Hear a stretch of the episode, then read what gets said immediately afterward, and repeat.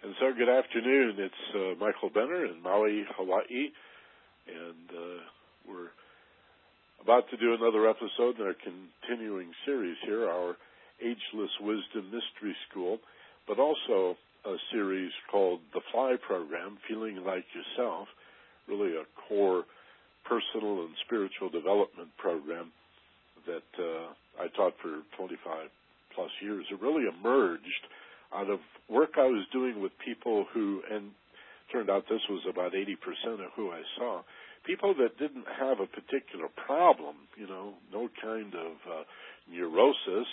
Uh, well, we all have our neuroses, right? But nothing serious, right? Not in any kind of crisis. Although I did see a lot of people with anxiety problems over the years. But mostly people who were looking to use states of deep relaxation, not only the antidote to anxiety and stress, but also a state of expanded awareness, insight, and, and understanding to uh, really kick it into gear. These uh, are healthy and happy people um, who, like all of us, have their problems, but they just wanted to kick in the afterburners. And so uh, I came up with this training. It just emerged from the best of meditation and hypnotherapy and that's what it is meditative hypnosis. And uh, uh, the first three that we've done till now have all been about emotional intelligence. The first was self love the idea that all love flows through your own love for you. Just as you can't have hurt that is really about anybody but you or anger or hatred or upset that um, is more about the stimulus than about you, all those hurt feelings, as we've discussed, are evoked from us by stimulus. And they're very personal. Emotions are the essence of subjectivity. We have to take responsibility for our hurt. And we talked about that in sessions two and three last week and the week before that. But doesn't that also mean we have to take responsibility for the love in our lives, you see? And to know that you already have the love you're looking for. Indeed, you are the love you're looking for. And that's really where we began. Number one was self love a few weeks back. And then we talked about healing the inner child and uh, attending to your inner child at various stages. Uh, four or five years old, very important. Up to six or seven, very important stage. Um, of course, uh, the teenage years, uh, puberty, as it's called, as if it's some only a hormonal thing. It, it certainly is hormonal, but there's a lot more to becoming a teenager and standing between child and adult. And then, of course, infancy, and, and this can be really challenging because so much of it is pre-verbal. But um, inner child work we discussed, and then last week, well, what about our current feelings? What about what I'm feeling right now, good or bad, happy or sad? What's the language of those feelings? And uh, how can I see emotional feelings as a kind of intelligence, a way of understanding myself? And of course, the first rule is to calm down, to to to breathe into and relax your emotional feelings so that they become manageable. And the allegory of the pool is a very important one. Ancient allegory, ageless wisdom. If the pool of water is undisturbed, you can see into it. If it's got little waves or wind chop on it, you it's it's distorted, then your emotions cannot be reflected clearly. But when you breathe and relax, ah, feel safe. You know, that's what nirvana means. It's a sigh of relief. You know, heaven in Buddhist traditions is the relaxation, uh, the feeling of letting go when you release that breath and drop the muscular tension. Ah. So anyway, the pool becomes mirror-like, smooth as glass, and now you can understand the language of feelings and what your emotional feelings are telling you. Okay. And how there's like physical feelings in many ways, symptoms of something deeper, in need of understanding and insight, in need of deeper reflection. Okay. There's also the concept that when the emotional waters become smooth, not only can you see deeper into the water because it's undisturbed, but more clearly what's reflected upon the surface of the water that stands above you. Some very rich allegory here. Makes you wonder if the Christian allegory of Christ walking on water was more about emotions and, and not being afraid, really, refusing to be afraid. That's how you get into Christ consciousness, its fearlessness, or find your Buddha nature, you see, to come in touch with the energy that feels like love, but also has intention and will behind it. You have that aspect of self as well. That's how we come in touch with it, is by feeling safe. Okay. So let's all do it again. Breathe and relax. Doesn't it feel good? Okay.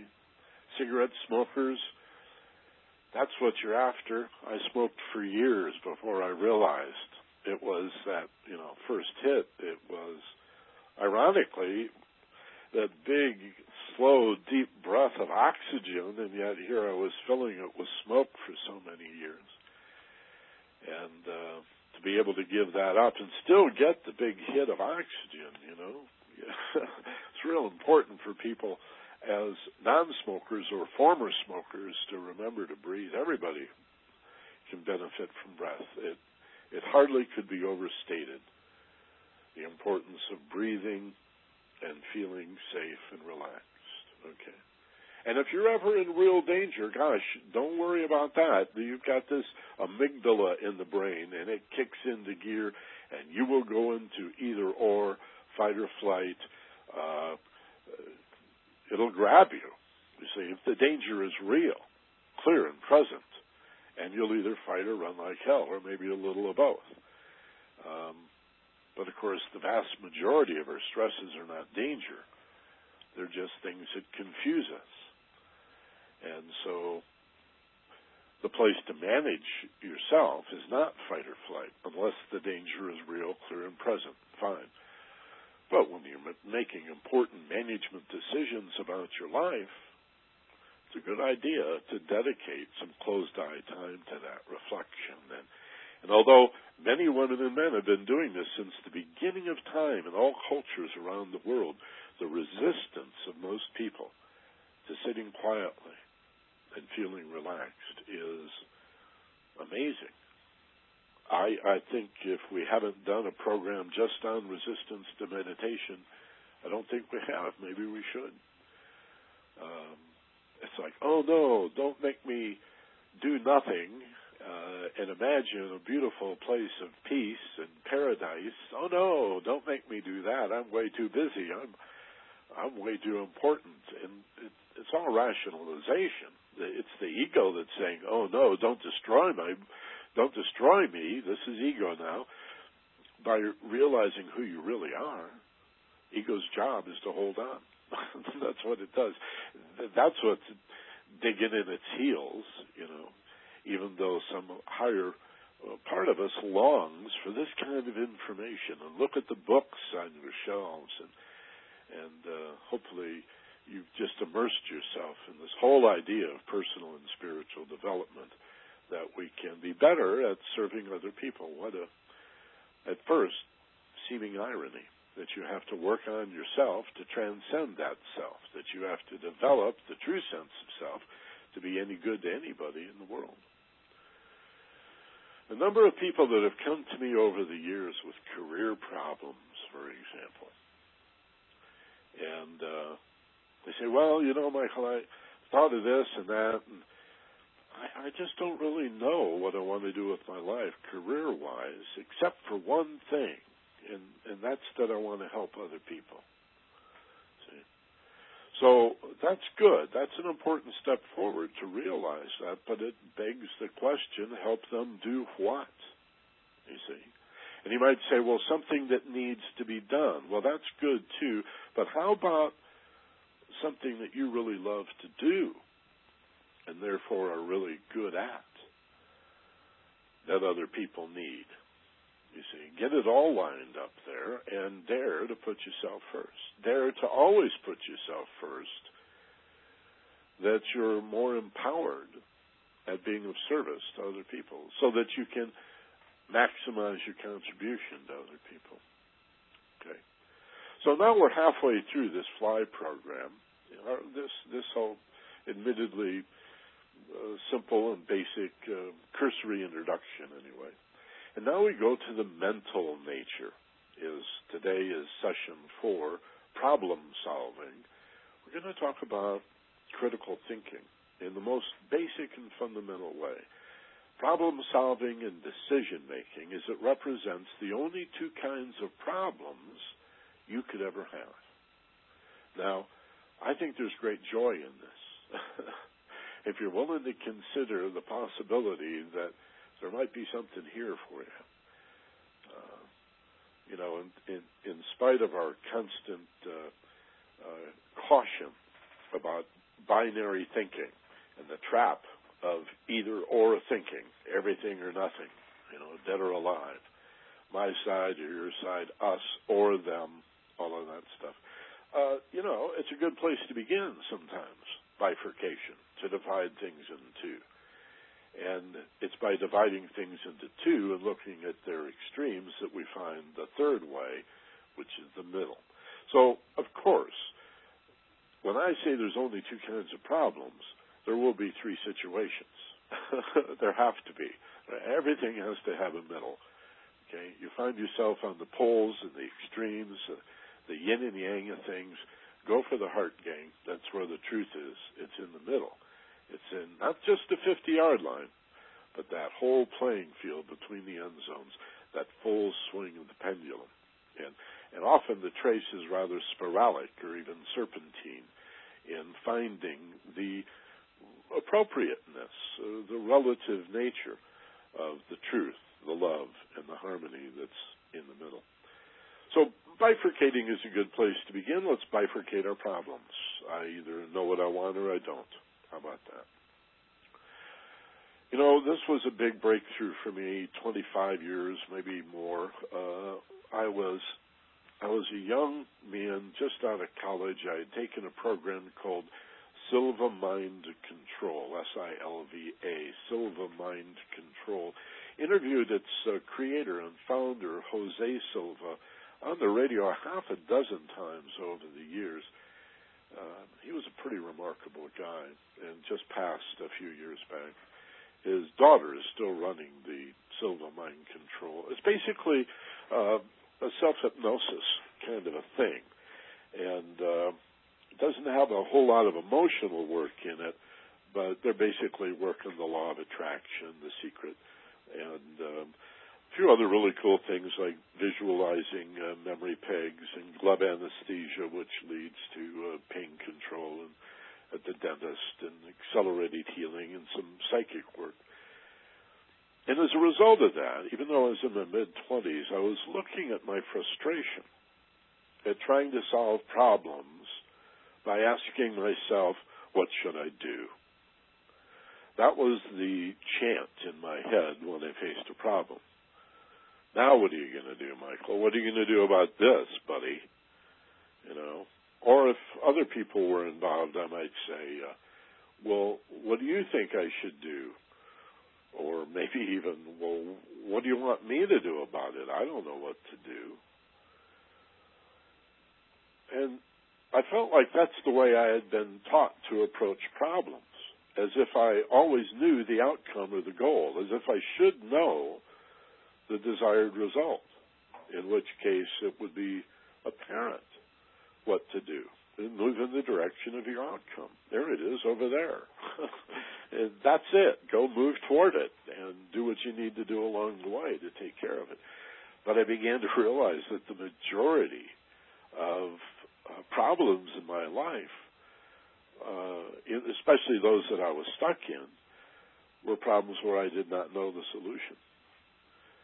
And uh, that was confusing too because school says if you know the solution, the problem is solved. But in real life, there's lots of situations where we know the solution, but we don't have the money, we don't have the time, we can't be in two places at once, we don't know the right people, we don't have the contacts, you know. So we have to look at both uh, sides of this coin for sure. Do we know what we want? And I'd like to propose to you that this can be a real big breakthrough for you and your friends and associates. And uh, and do it experimentally. If you're not willing to commit to it, just play around with it. You have to be conscious enough, however, to remind yourself anytime you're facing a problem that the question you need to ask yourself, rather than what should I do, is do I know what I want? Okay, note takers, write that one down. Do I know what I want? Has it occurred to you yet, or enough times, that the reasons that we don't have what we think we want is that we don't really know what we want. It's not that, oh, I know what I want, but I don't know how to get it. Well, that's true sometimes, but more often, isn't the much bigger problem? Gosh, I I don't know what I want as a goal. I have some dreams, but as far as problems, I don't know what I want as solutions. These are essentially the two kinds of outcomes that we create goals and solutions. Goals are proactive and initiated, things I want to do, be, have, whatever that I initiate. Those are my goals. Solutions are, well, life needs you to grow. And so if you choose to grow in some areas but not in others, then life creates problems in those areas where you're not growing to force you to grow. You see. Um, you'll grow one way or the other, either elegantly or digging in your heels, as, as we described before. But we're we're all unfolding. The idea is you might as well get with the program and accelerate the process of growth and, and healing and learning and evolving, uh, aspiring and becoming is is really what it's all about. So, when facing a problem, ask yourself first do I know what I want? Do I really, really, really know what I want? How do I know that's what I want? Because somebody said so? Or because I feel it deep in my bones? Okay, why do I want it? What would I do with it? Is it a thing, an object, a state, a condition? What is it that I want and why? And again, the place to do this reflection is not while you're driving the car, not while you're washing the dishes, although that could be somewhat meditative.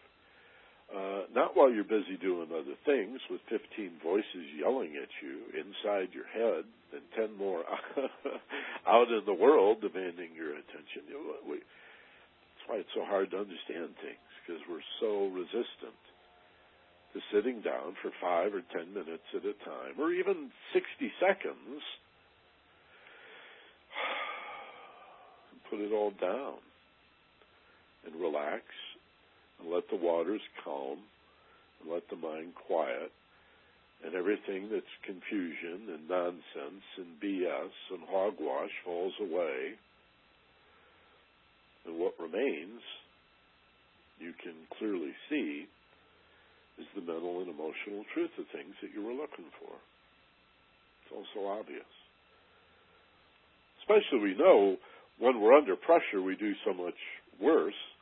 Wouldn't it make sense that to reverse that process, to breathe and relax, would allow you to be better at everything, at your physical performance, uh, your your intellect, understanding problems, your emotional nature, recognizing what your feelings emotionally say about you. All right, so that's where we begin with this problem solving decision making paradigm that there's only two kinds of problems. So if the answer to the first question, not what do I do, but the first question has to be do I really know what I want? Specific, detailed, and next week, by the way, we'll talk about decision making, what to do if I don't know what I want. Okay, that's coming up. Well, sort of a two part series here. Problem solving and decision making go hand in hand. That's part of this bifurcation I'm talking about. And uh, so, if the answer to the first question, do I really know specifically what I want, then the only other kind of problem would be I don't know what I want. So we divide our problems into these two categories. If I do know what I want, you have one set of tools or skills that I'm going to teach you today for how to proceed toward what it is that you know that you want. If you don't know what you want, if you realize the answer to the question is, well, no, not really. I sort of thought as I got closer I'd figure it out, but you know, vague, hazy goals create vague, hazy results, and people think they missed or failed. And actually, you did it exactly right. You plant seeds that are, you know, of so vague and hazy seeds. That's what you're going to grow. You see, goals need to be specific. You get to change your mind. As my partner Steve Snyder likes to say, the purpose of a goal is not to attain it, but to begin to move in that direction. You'll, isn't that smart? You'll always be fine tuning and adjusting and modifying, and maybe, hell, you change your mind and you go off in a completely different direction. But you wouldn't have known to change your mind if you hadn't moved in that direction in the first place. So we got to do something. We got to set a goal and start moving. Get off dead center. You know, even if it's moving away from what you do not want in your life, that's a good first step. Then take a breath and orient yourself as soon as possible to what is it that I do want in my life, in career, in relationship, and what's a family look like to me? What does that mean to have a family? Okay, and um, how do I want to relate to my community and how do I want to get involved in that way, socially and politically? And, you know, your dreams can't come true if you don't bother to dream them up. And so this first kind of problem is really what they talk about in The Secret. This is the ageless wisdom, sometimes called the law of attraction, or you reap what you sow, or you go where you look, you get what you expect. What goes around comes around. It's karma, it's the golden rule. It's the law of attraction. When you know what you want, you act like you've already got it. And you take positive action steps full of the passion of knowing this is a done deal. You may not know exactly how to get there yet, but like crossing a stream on stepping stones, you don't stand on one side of the stream looking at the stepping stones wondering how you're going to do it. You just start going. You just head for the other side of the stream and know that the stones are going to be there. Okay? Throw your heart over the fence and the horse will follow. That's lead with the heart. This is one of the big lessons of of the last part of the 20th century in research in psychology is that you don't have to wait for an outcome to harvest the feeling of the outcome. You can help create the outcome that you want by conjuring up the feeling and leading with it you see. So you have to feel like a winner before you even begin. It's such an important concept in sports psychology, all kinds of performance, academic performance, communication and relationships, the right way to do business, and so on and so forth. Lead with the heart. Okay. So if you know what you want, then it's about positive thinking, isn't it? From Norman Vincent Peale on. It's about the glass is half full, isn't it? It's about creating expectation. It's also about taking action steps. Is there room for negative thinking? Let's talk about that a little bit also. How does a positive thinker, somebody who is working the law of attraction consciously in their lives, deal with negative thinking? Do we ignore it and deny it? Uh, that feels sort of stupid. I don't think we should ignore it and deny it. So these are these are uh, some of the points I want to make yet uh, today. I want to remind you that next week in lesson five we'll talk about decision making. What if the answer to this question you're promoting, Michael, do I know what I want, is no, not really. I don't. I wouldn't know the answer if it uh, was right in front of me. That's what decision making will be about. That's what we'll talk about next week what do we do when the answer is no? I, I don't have a goal or a solution, a, a desired uh, outcome or result in mind. I just, I'm, I'm totally lost. That would be the only other kind of problem, the second kind of problem. It requires that we see more choices and that we learn to make decisions. And uh, I'm even going to teach you next week how to incubate dreams, how to remember dreams. We'll talk a little about lucid dreaming and how to remember a dream to gain insight. So you'll have night dreams available to you as well as your guided imagery in meditation. Another way to tap into the your destiny, you know, the the higher self, uh, the essence of who you really are, and the part of you that knows what you're supposed to be doing here and uh, knows it in every moment. So, decision making will be next week, and we want to focus in on this first of these two kinds of problems. Yeah, I, I do know what I want, but my problem is getting there or getting it or making it happen. Right? That's what we want to talk about. This kind of problem. At least I know what I want. Okay, I can taste it. I can smell it. I can, I can imagine myself having it. I can close my eyes and breathe and relax and oh, effortlessly in such an open and safe way feel this success. You know, something that has to be mentioned here when we talk about attaining desired goals and outcomes.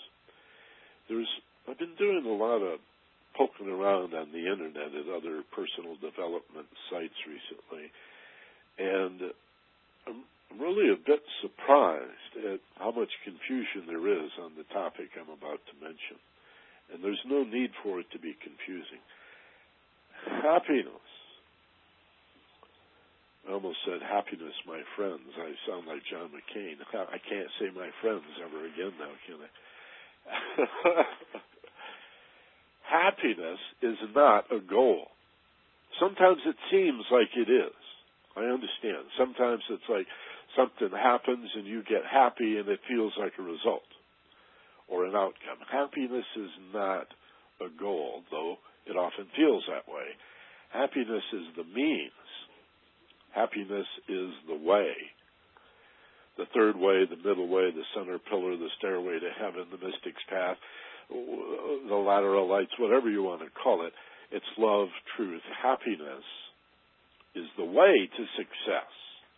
Success doesn't create happiness so much as happiness is to create is a means of creating a way, a via, Latin, via, a way to create a successful outcome.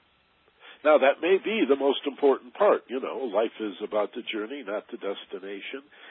That's often true because as soon as you get there, whatever it is, spend a few days relishing it, it's time to move on. There's a spiritual wanderlust in all of us, um, divine homesickness that that pulls us forward. We just we just can't stay, right? We just got to keep going.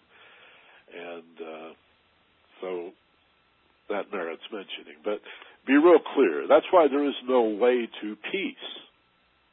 But peace is the way. It's like so clear when you really grok it, when you really understand that peace is not a goal or an outcome or a result, although it might appear to be, as in the absence of war, for example. But no, the way you stop war and prevent war at home and abroad is to learn to be responsible for the peace in your life. You see, it's the inner peace that is coming out into the world in peaceful behavior, and that is the way, not a result or an outcome. Peace is the way, love is the way. These are, this is the middle way. Okay, no extremes, always somewhere between, you know, the, uh, the this goal line or the the other goal line. Again, I think in the football field, you know, so many people want to play the game in the extreme in the end zone, but that's like out of bounds. It's, you're not even on the playing field when you're out there, you know. So that's the wisdom of of the middle. Let's talk a little about negative thinking. How does a positive thinker deal with negativity? Okay, first in yourself. Because a negative thought may not really be a bad thing. A negative thought might be a very smart, intelligent, good thing. Like, whoa, wait a minute, man. You're going on this long trip. Have you checked your tires? you're going on this long car trip. When was the last time you you, you even put air in those damn tires? And what about your other fluids? You know, you you drive around town, you don't even think about your brake fluid. It's, maybe that's a good idea. Maybe, uh, boy, am I glad I checked that. I, you know, found out the power steering was way down, or this one tire was really low. I don't know why, but so negative thoughts are not always negative. They're, they can be brilliant insights. They just seem to be negative, right? So we are foolish if we believe that positive thinking or goal-oriented thinking or the law of attraction is the same as magical thinking. Magical thinking is a matter of degree. As described as a neurosis in the DSM, the Diagnostic and Statistical Manual, magical thinking is the fear that any thought that comes into your head is going to be manifested. It's a superstition. Okay. Never in in mind science or the law of attraction uh, do you find this principle? I think it should be addressed. The fear that any thought is going to manifest. You see.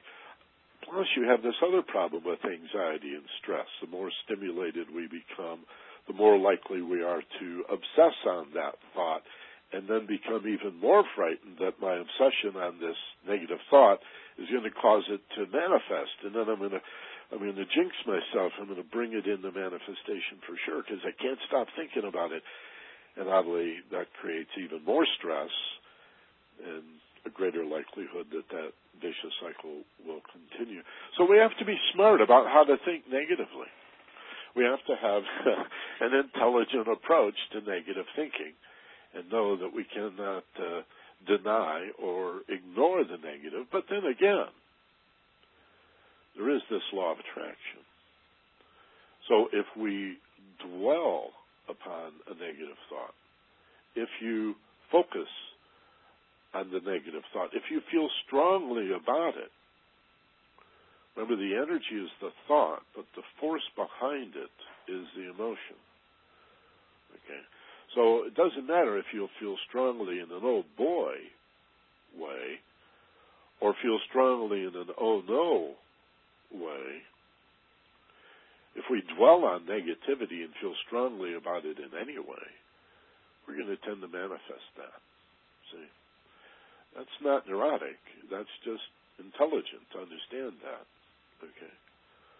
So, I sort of think of it as a kind of a built-in governor, checks and balances for the the baby wizards that we are that uh, you know it's not voila, wave the magic wand and, and manifest something. I mean, for most of us, sorcerers' apprentices, right?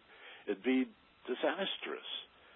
So we're like baby wizards, baby Christs, baby Buddhas with this enormous power. And fortunately, we're at a level of unfoldment where we can begin to wield this power, this love, for healing and learning, bringing light into the darkness, transmuting, manifesting, as well as refining what's already been manifested in our personal lives and in the world around us. This is a pretty beautiful thing.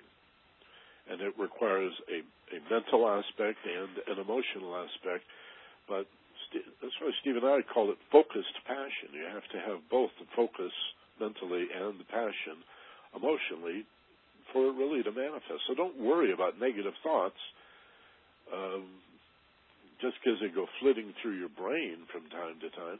Uh, that's what the mind does. You know, the heart is encouraging, the mind is disparaging. that's what logic does. It rips you. If you turn it on yourself, when it's really an objective mind, it's supposed to tell you about the objects around you. The emotions are subjective; they're about you. So you turn the mind to yourself, and its deductive, critical, reductionist nature is going to take you apart. I'm sure you've noticed. And um, we become sometimes even self-loathing. We're so critical and so harsh. And, and much of what hurts our spouses in, in marriage and partnership is stuff we say to ourselves all the time because of the familiarity and ease of the relationship spills out. And it's like, who are you talking to? Oh, I'm sorry, I was really talking to myself. I talk to myself like that all the time. You see. So to know yourself, you have to use the emotional intelligence, and that's the force in in, in manifestation. The thought being the steering wheel, the fear being the brake, and the love and the passion being the accelerator. So the good news is we can look at negativity in our lives and study it and learn from it and modify, alter our uh, decisions as a result of it and then let it go without fearing or being superstitious of manifesting every single negative thing. You've got to care about it. You've got to put some love into it. You've got to have some passion. You've got to breathe and close your eyes and slowly turn away from physical sense and sensation to the inner dimensions uh, where there is no space and time and where consciousness is magnetic and forms the, the, the magnetic field. Now that's what you're creating is the etheric form when you manifest an object. Most of our manifestation is situation, relationship, opportunity. Uh, it's not. This is where the secret goes off the deep end. It's not about cars and houses and stuff. It's about the energy field that that material stuff precipitates out of. You know, it's a, the ancient wisdom talks about precipitation as these levels of, of ethers that become gases and then, uh, you know, condenses liquids and then um, could even come into solid form, like ice, for example. An allegory, just like the reverse, um, consciousness going from lead to gold or water to wine, bread rising, those kinds of allegories, really rich and beautiful.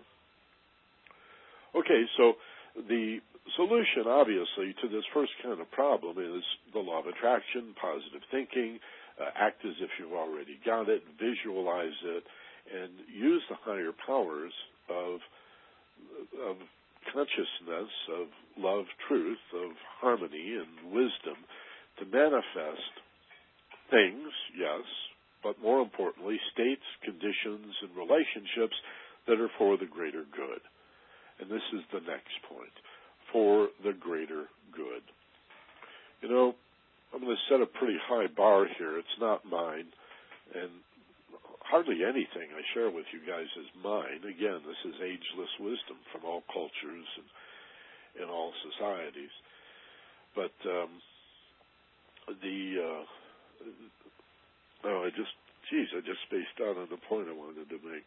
You know, sometimes that happens when uh, you feel really strongly about something. I just went off on a little person while I was talking. I just went off on a personal little heartfelt thing. So I'm sure that'll come back to me because it is so important to this uh, whole idea of manifestation. Here it comes for the greater good. See, it's magnetic. You just let it come back. It's got to be for the greater good. When I talk about setting a higher bar, I'm talking about the idea that black magic or evil is anything that is done only for the separative self. And better said, without regard to the impact on other people around you. And you might say, well, wait a minute, it's not black magic or, or a misuse of uh, consciousness if, if I just want something good for me, is it? And again, well, yeah, the wisdom sort of says it is. That all of your actions should be for the greater good. Now, it doesn't mean you need to understand them or be, you know, uh, recognize the impact you're going to have. It's an attitude that, uh, you know, I'm part of that greater good. It's no sacrifice to want to serve other people. You see, it's not an either or. I'm part of that greater good. So it's just like instead of you or me benefiting, it gets to be you and me benefiting, and I'm, I'm doing it for us, and hopefully you'll benefit. I can't even force that upon you. See, it's not things that we do for other people. It's the self that we're manifesting for. You don't have your right to. You can bully other people. You know, on these levels as well as on physical levels. But the idea is to do all of your work for the greater good. And you can just add a rejoinder to it. Uh, anytime you say an affirmation or visualize a desired, desired outcome, remembering that happiness and joy is the way, you just stick on the end of it, provided it's uh, for the greater good. Or people who um, sometimes think of themselves as religious might say, Thy will be done, sort of a Christian kind of a thing to say. And that works too, Thy will be done. You know, if it's God's will, that kind of a concept. So, you definitely, you might want to give that some thought also. You know, like, I have choices. My choices are in the areas of attitude and response. Can't can't really control much about what's done to me but I can control, that is, choose how I look at it and how I respond. So I have choices. My choices are in my perception, my attitude, and my response. Attitude and perception being that middle point between stimulus and response, between cause and effect. That's consciousness in the middle. That's the heart and soul. I'm the one that's looking at this. It's not just done to me. I, I, I can detach and be mindful and take a look at what's happening to me and be that I am. And then proactively choose a response, not just some knee jerk reaction, but substitute an even tempered, well reasoned response for those knee jerk reactions. And I am that. I am. Tat tvam asi. Thou art that. The one that stands above and could be a choice. Imagine that. And my choices are for the greater good. You see, always for the greater good. Even if you don't know how, uh, you know what that is, you just put that energy out, provided it's for the greater good. I think there's a lot of that missing in some of the uh, introductory literature to the law of attraction and basic metaphysics. Okay, you can you can do black magic. You can use the law of attraction um, to hurt other people or attempt to. Um, although the boomerang karma, the instant karma, is atrocious. Or you could use so-called gray magic, I suppose, just to benefit the self, not wanting to hurt anybody, but just to benefit the self. But uh, the impact is really limited. I've read a couple of sources say, you know, the astral plane is about as far as you can go with that stuff. Now, that's real enough for most people.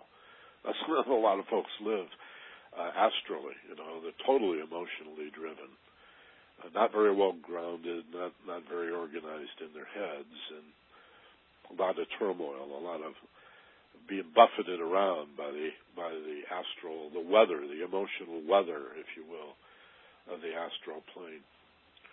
But uh, I don't, you know, do what you will. But I'm sure everybody on this call is interested in. Uh, you know, the axiom, using your power for good, you know.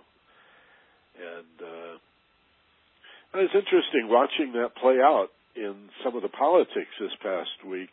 Um, you know, Sarah Palin talking about Republicans are the real patriots because they see America as a force for good. And that implies that those of us who are critical, we must see it as a force for bad because there's only two ways to think, you know.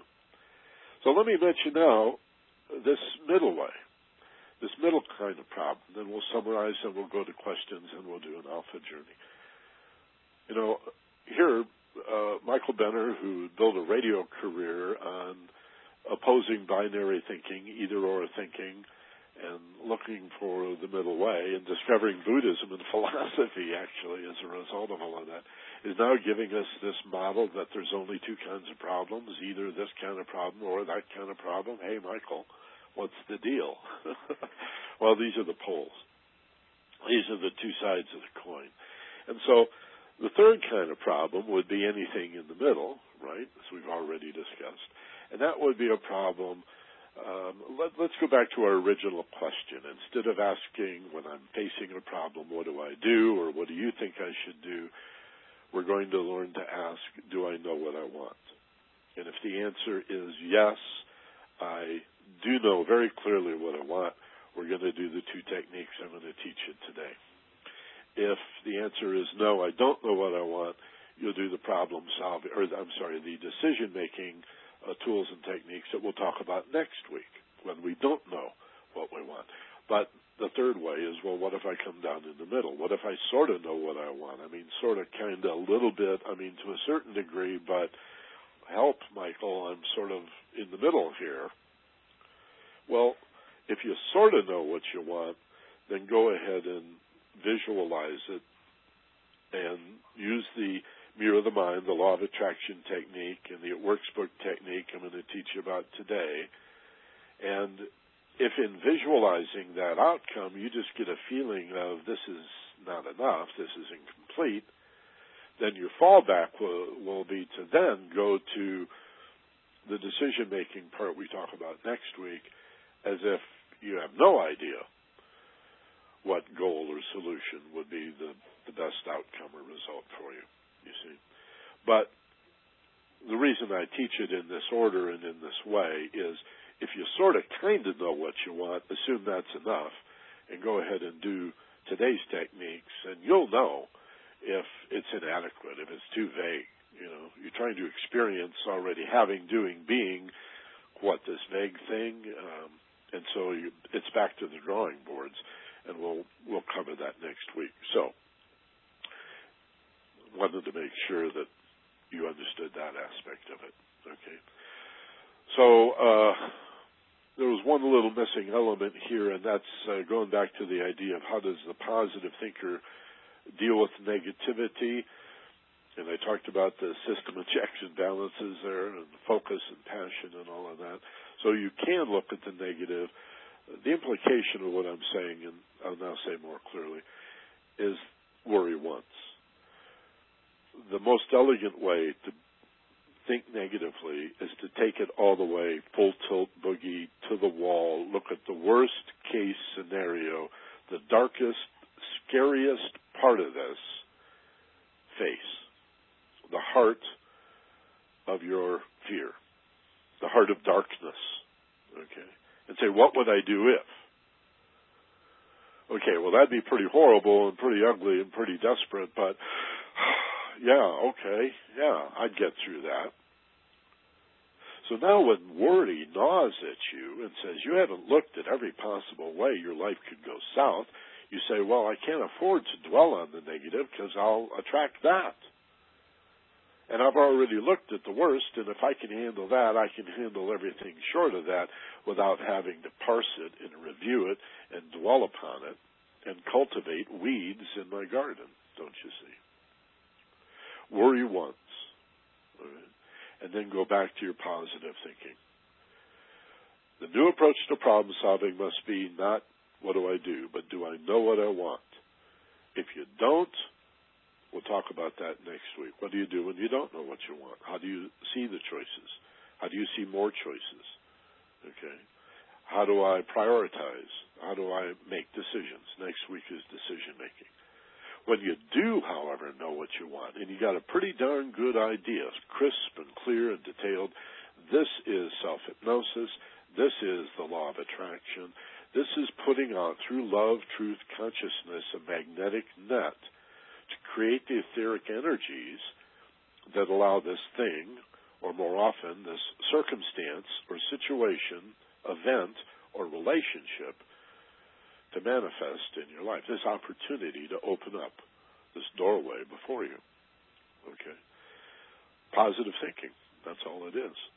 And listing. I want you to buy a book called It Works by R.H.J. The author only uses his initials, R.H.J. His name actually is Jarrett, but uh, and he did write some other books. But be that as it may, I want you to look. Uh, DeVorss publishes it out of Marina Del Rey, D-E-V-O-R-S-S. You probably know the DeVorss Publishing House. It's on Amazon. You can get it on Amazon. It's simply called It Works, and it's three and a half dollars. It's a little booklet. It looks religious. Don't be put off by the cover. It's it's spiritual, but it's not religious. It's beyond religion. It's the law of attraction in a list. Read the book.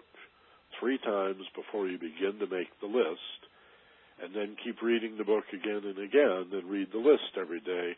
It is a beta brainwave level, wide awake consciousness way of canceling out negative thinking and worry with a list, a goals list of what you want. And the book tells you how to do it. You can read the book in 20 minutes. It's a little booklet. It works by RHJ. That's the first technique. The second is the law of attraction. It's the mirror of the mind technique. And again, from time out of mind, all cultures, all societies, this is the oracle, this is the looking glass, this is the calm pool, this is scrying and the crystal ball um, for receiving and sending, but we're going to use it for sending here. Uh, basic self hypnosis, the law of attraction okay, as the mirror of the mind. And that's the alpha journey we're going to do, the guided imagery exercise we're going to do in uh, just a matter of minutes. So, I think that's pretty much the overview, the two kinds of techniques with which we'll approach problem solving when we do know the outcome, how to deal with the negativity, and we've talked about happiness is the way and working for the greater good. I think that's a pretty good overview. Let's go to the um, comments and questions that are being posted right now on the internet. If you're listening live on this, what are we, the 12th of October, 2008, on this Sunday afternoon, Sunday morning in Maui, evening in Europe, uh, and you're on the web, not the telephone, you can use that submission box down in the bottom. And uh, just put in your first name and the city in the lower box, and just above that, a little comment. Say hi. And we'll acknowledge you here in uh, Irvine, Southern California. Robert says, Aloha, Michael. He says, Who is the artist for the music playing before your program? That's a uh, album called Liquid. Liquid Music, I think, but I don't remember if that's the album or the name of the band. I think it's Liquid Music. Let me look that up for you, Robert, and have that for you uh, in the future. Or email me if you really want to know.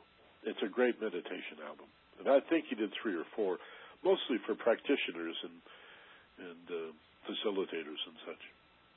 Hey, T3's on the line from Gary, Indiana. Sup, Michael? This is Theodore the Thinker listening to the show. And T3 is nice to hear from you. Uh, Carol Postel in La Habra. Hello to Michael and Doreen. Linda in Eugene is with us this morning. Aloha, Linda. And uh, let's see. Orange County, Dorina. Hi, Michael. Nice to be with you today. She wants to know if we've seen Religulous yet, Bill Maher's movie. Um, I'm anxious to see it.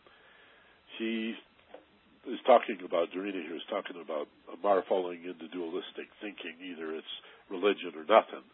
And, uh, yeah, I'd love to sit down with Bill Maher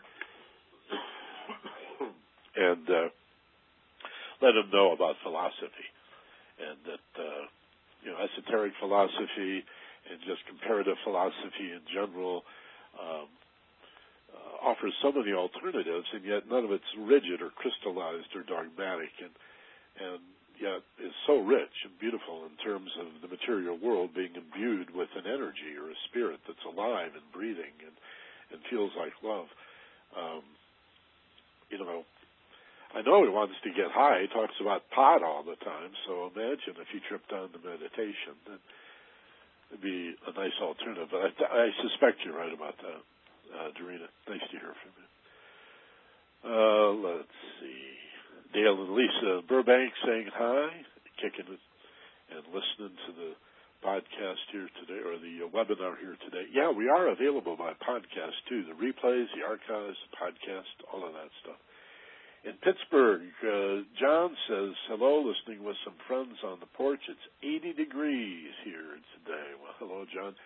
And uh, I think I just saw that uh, that uh, Joe Biden and his wife and Hillary and Bill were all in uh, in Philly this afternoon. And out of Tucson, uh, Lorelei Hatch says, "Hello, Michael.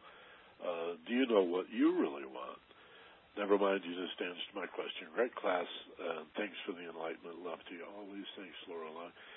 And let me see if anybody else has piled on here. Uh, out of Las Vegas, Greg Simonian. Hello, Greg. Nice to hear from you again. And in Highland Park outside Los Angeles, Kevin says, uh, having a hard time with the idea that to love, be loved, and being happy are not goals. I was starved of these things early on, and now, uh, modestly, see them as the ultimate goal of a well-lived life. Hear what you're saying, can't connect. And uh, Robert in Oceanside says howdy too. Kevin, work on it, man. That's okay. I'm not saying that. Um, you know, the really, geez, it's it's just like this concept that I mentioned before that I credit to Steve of bringing into my realization that, of course, we set goals to attain them, but you know, part of paradox in philosophy is understanding there are other truths that can also be true. And the idea that you set a goal not to attain it so much as to begin to move toward it is also rich. Okay? So if you can't connect, how about trying the both thing that is so important in philosophy? The the both is the and, and again, that's the unitive or the harmonious nature of love. Love can hold a paradox. Love is the only thing that can hold a paradox. The happiness you're talking about being uh, is, is, is obviously quality of love. Yeah. So to say it's not a goal is probably an overstatement on my part. But let me concede your point and then say maybe it's not only a goal, it's also the way to the goal, and that both things are true. But I still feel like saying it's more true that it's a way. See, because you don't want to defer your happiness. If your happiness is a goal, that's easily deferred. And, and the nature of the mind is to constantly obsess on all these reasons why you're not happy. Like you need a reason to be happy. I did a program a few weeks ago. You can check the archives. Happiness for no reason. And listen to that and see if it doesn't flesh this out for you. And I appreciate your candor, and that's cool if you, you know, least you're aspiring to it. Imagine somebody who thinks love is a, the way to a goal arguing with somebody who says, no, love is the goal, and we're both so loving we're going to step outside and settle it, right? so, okay. Uh, it's almost the top of the hour. Let's do our guided imagery. Actually, let me see if anybody. I got to refresh the screen, see if anybody else is on board here. Oh yeah, um, Kareem in Cerritos says hi. Hello, Kareem. How can people get past magical thinking? Thanks for the show. Again, by magical thinking, we're talking about the, in this context, the neurosis as listed in the DSM, which is a fear, an anxiety disorder, a fear, uh, an obsession that any thought that comes into your head is going to manifest immediately. Okay? Now, magical thinking can be used in wonderful and positive ways because we're magicians and we're magical thinkers, but we know it has to have passion and it has to have intention behind it. Um, so that's the distinction we're making here. And managing anxiety, Kareem, would be um, the primary antidote to any anxiety disorder to breathe, to relax, to be mindful, to do periods of meditation, to connect with nature, to dig in the dirt, to use humor, to communicate your feelings, to eat good food, real food, organic food, um, to get enough sleep, and not take life so damn seriously. Stop worrying. life knows what it's doing. We may not know what George Bush is up to, but life knows what it's doing. And I'm not going to get in a debate today. We can do it in another show about free will versus destiny. But again, it's one of those both deals. Okay, the heart, the heart tends to make everything true, but to varying degrees. That's the secret. Something might be only one percent true and mostly foul and vile. You see, but it has its little tiny sliver of truth. And vice versa. Those are the dots of the opposite in the yin and the yang. That pendulum can never go so far to one side that it escapes the influence of the other side, you see. We are contained in that sense, as long as we're informed. So, breathe, relax. Those are some of the tips to stress management. Dance, move, connect to the earth, you know, all of that. And uh, let's see, let me zoom in a little on my screen here. Zena Mission Viejo.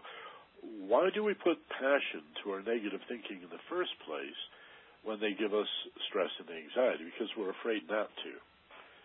Because we're we're afraid not to. This is one of the greatest uh, mind bogglers of personal development is that people believe, many of us, maybe everybody for some time in their life, but many people for their whole lives believe that the way to feel safe is by feeling afraid, and the way to ensure that fear is going to come upon you is to tempt yourself to feel safe. That I'm too afraid to feel safe, and I'm not safe enough to feel afraid, and and my fear makes me safe. But if I really feel safe, that's too scary. It's just insane, and yet it's core to the human belief system. Fear is not our friend, you see. That's only in fight or flight when you're facing real, clear, and present danger. And we have to train the brain to distinguish danger from simple confusion and overstimulation and living in a crazy world led by megalomaniacs. You know, who else would want to be in politics and and uh, Wall Street? Who else aspires to that stuff? Also in uh, Madison, formerly of uh, L.A., uh, Tracy says, Have you ever felt that you're doing some good in the world and that it's satisfying, but you need someone to do something good for you? I'm feeling that now. Is this gendered? I'm a woman. No, I don't think it's gendered. Uh, what a wonderful question. This is uh, uh, usually codependence. It comes from uh, unfulfilled childhood, not getting our love needs met. And so as adults, we continue to petition other people with our performance to love us and accept us, and it leads to the most common neurosis of all, which is feeling unappreciated and uh, taken for granted. And um, I don't know what else to say about it except to assure you that everybody feels that, and some more than others, and that it can be managed. Um, what what you need to do, Tracy, is look at why this may seem like a stupid question, but that's where the big answers are. Why do you need to feel appreciated? Why do you believe there is not enough satisfaction? Could it be that you are resisting the satisfaction that comes with doing for another and feeling that deficit as if you need to be appreciated? Now, we all want somebody to say, good job, or you look pretty in that outfit, or gee, thanks for this, or I really appreciate what you did for that. It's not too much to ask. But if we don't get it, that hurt that remains is ours. That's us. Not allowing ourselves to feel good enough. And it usually goes back to some point in our childhood where we were taught that very clearly you have failed to please mom and dad, and so therefore you're not good enough. But it's inner child work, um, and that can be fixed real easily. You know, close your eyes, visualize. Uh, listen to uh, session one from three or four weeks ago on my archive page. The the first of this fly program from, as I say, what four weeks ago. Lesson one, self love, and uh, also session two for that matter, both have to do with the inner child. But nothing is more common than the codependence. I'm dependent upon you to make me feel good about what I do and appreciated and loved and you know, guys have that as well as the the gals. That's a it's not a gender thing. Uh, just a human thing really is human. Everybody's got that to some degree. Work on that. There are incredible rewards in transcending the need to be appreciated. The ego will always want it. You know, I love applause. I love kudos. I love it when somebody says something nice about me. You know, ego just wallows in that. Feels wonderful. But if I need it, I know that I've regressed. I've fallen back. I've forgotten that that's my responsibility to feel like I'm enough. You are your own judge. You know. Okay, let's do our visualization now. Thanks for those wonderful comments and well guys, thanks all of you for being here with us uh, today for this uh, Ageless Wisdom Mystery School webinar. Do a visualization exercise, and if you have to be someplace, uh, let's see, we've got I never go more than 90 minutes, so that gives us about 23 minutes left. So let's do about a 20 minute, 15, 20 minute exercise here, and we'll wrap it up. So, provided this is a good time for you, and uh, you're in a nice place where you're able to do this, I want you to get as comfortable as you can. And you can lay down, but you might go to sleep. That wouldn't be such a bad thing try to sit up and sit up erect, but support yourself. Sit back, use a chair, sofa, pillows. Get comfortable. And think of yourself as being connected to the earth.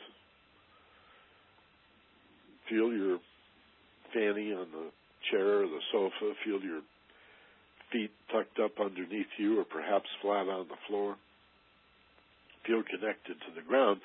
But at the same time, imagine that there's a point in the very top of your head where this spiral, this wonderful, beautiful vortex of energy is spinning, whirlpooling gently down into the top of your head. So that you're sort of like a battery, you know, connected on both poles, grounded into the earth on one side, the so-called negative side, the positive side, the the crown, the top of your head that's connected to the sky with this rainbow, or a gentle precipitation down of spirit, condensing, moving into the mind, still liquid, into the heart, where it is concretized into solids and the appearance of things. This is who we are, and this is what we do. We are consciousness in form, and we are here to create form, to manifest in our image as we have been manifested in the image of the one who manifests, the Creator, the Divine, the Absolute. And to use consciousness to create conscious forms, thought forms, emotional forms, physical forms, conditions, and states and circumstances and events and relationships and, yes, even solid things. And to manifest these things and at the same time to magnetically lift the frequency, to refine, if you will, alchemically, those forms that have already been manifested but are in need of refinement. Lifting them like lead to gold and 14 karat to 18 karat onward, upward toward pure water to wine, intoxicating spirits, lifting us, lifting the heart, lifting the mind. As we grow, as we unfold, as you just get a sense of yourself moving toward all that you could be all that is within you now, waiting to come forward. As the mightiest oak tree was once contained in a little acorn, and somehow it had the innate knowledge to manifest itself as this magnificent tree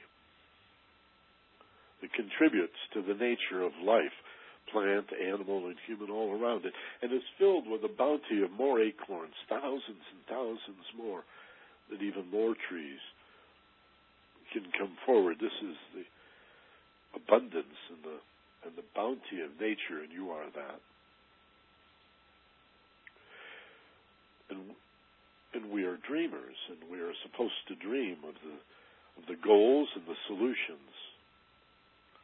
We are not merely targets or victims or effects of a life that comes at us and is done to us unless we dwell upon it, in which case, of course, we reinforce it. And what a hilarity that we make helplessness true, that we use our magnificent ability to create to manifest a life of helplessness and victimization. When we wonder at humor, what could be funnier? But eventually we begin to sort it out.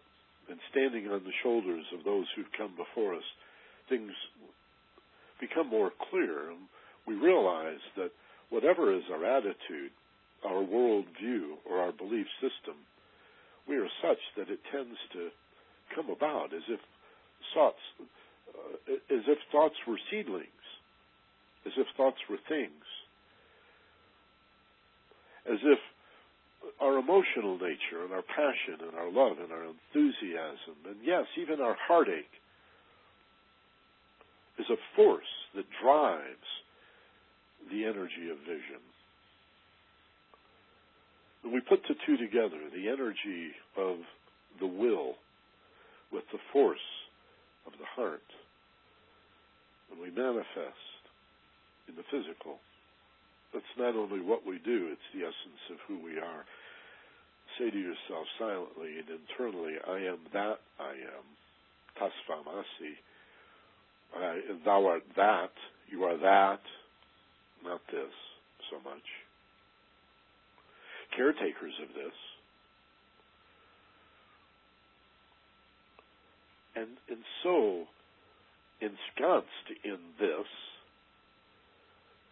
we must practice remembering that thou art that, in form, but above and free of form, and appropriating this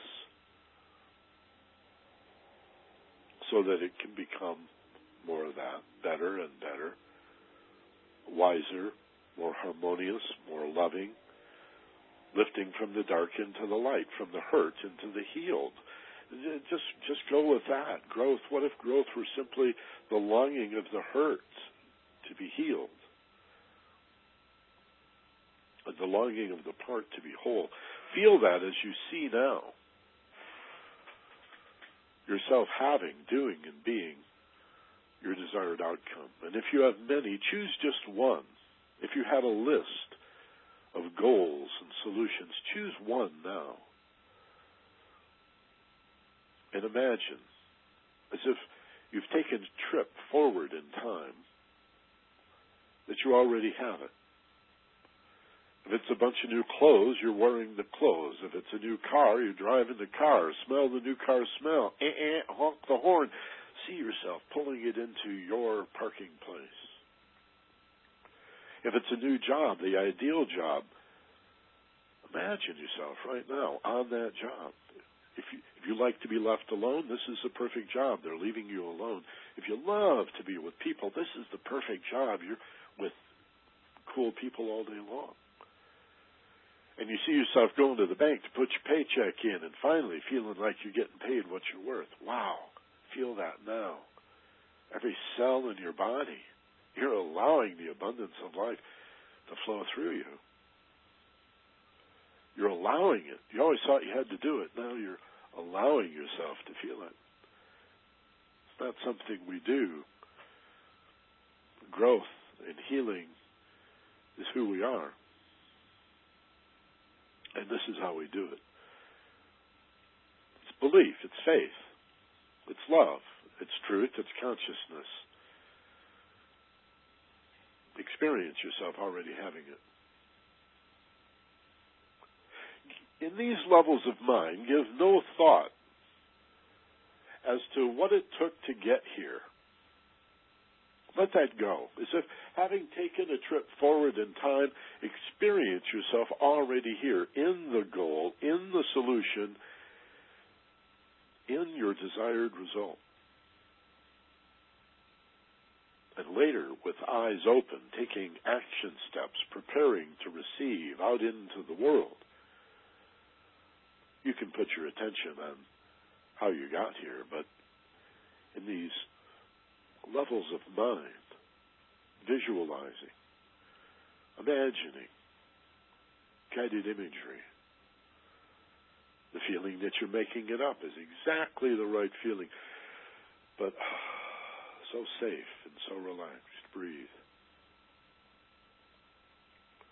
This is the place to experience already having it. You know, like you ordered it from Amazon and you're not sure it might be coming FedEx or UPS or you don't know, but it'll be here. You could track it if you wanted, uh, but it's coming. It's out there someplace. See? It's the law of attraction. It's out there someplace, and love, as consciousness, as truth, is pulling it toward you. And at the same time, lifting us up, lifting us all up gently. That's what this universe is doing. We just need to accelerate the process a little bit.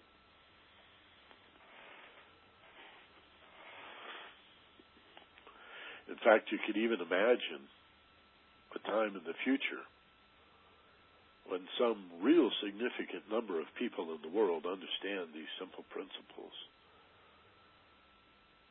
these ancient and ageless teachings from time out of mind. You can see it happening in politics. You can see it happening in social change. You can see it happening in the quantum level of what's being understood about string theory and particle atomic theory and on the macro level as we look deeper and deeper into the universe, more beautiful and more magnificent all the time. People are being changed. The rate of evolution is evolving. It's not necessary the argument about whether it exists or not, such a thing as evolution, evolution of the species Darwin knew of evolution of consciousness. He was trained in the mystery schools as you are being trained. He just couldn't write about evolution of consciousness. So he wrote about evolution of the species. Mostly an unconscious process. Dream your dreams. Anytime you have a problem, that is of the type that we've discussed today. Yeah, yeah, I know exactly what I want. Oh, I can feel it. I can. I'm not sure how to get there, but yeah, man. Then act as if you already got it.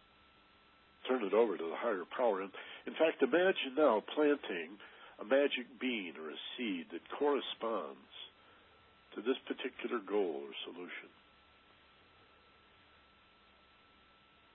And don't defer your happiness. We've acknowledged a few minutes ago that happiness can be a goal, but even even so, nourish the seed with your happiness and your joy. Use love and happiness to create more happiness and love. Happiness is the way, love is the way, peace is the way. Nourish this thought seed with the waters of love and soil and light. And imagine that seed sprouting as you stand up and dust yourself off and step back and get out of the way, and your job is now done. You've turned it over to a higher power, uh, power so natural we call it nature, and we capitalize the world. Stand back, for this is not religion.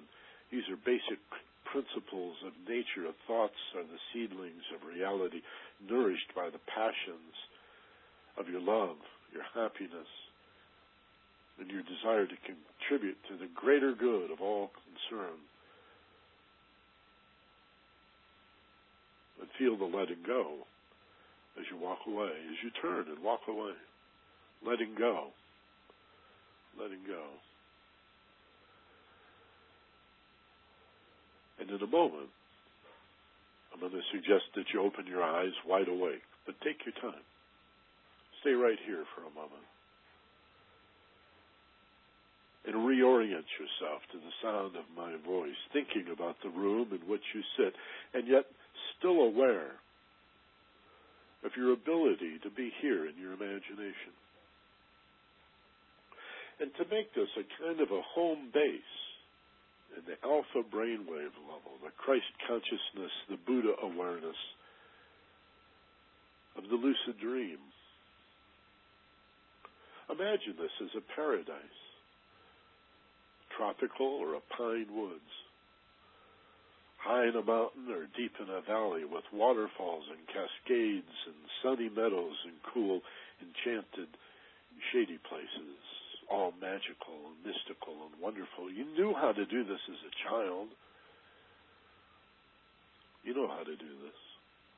And dream your dreams and let your dreams come true. And dare to dream and risk being all that you can be even though it means giving up to some degree what you have been. Shed that skin. Be willing in any moment to give up what you've been, to become more of who you really are.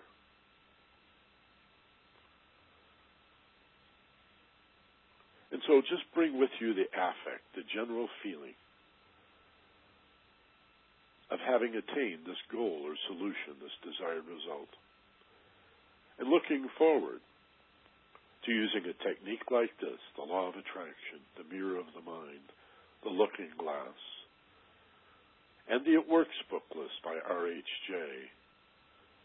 to bring more focus and more passion, more power and more force into manifesting and refining for the greater good of all concerned, however it plays out. The dance of free will and providence together. Both things.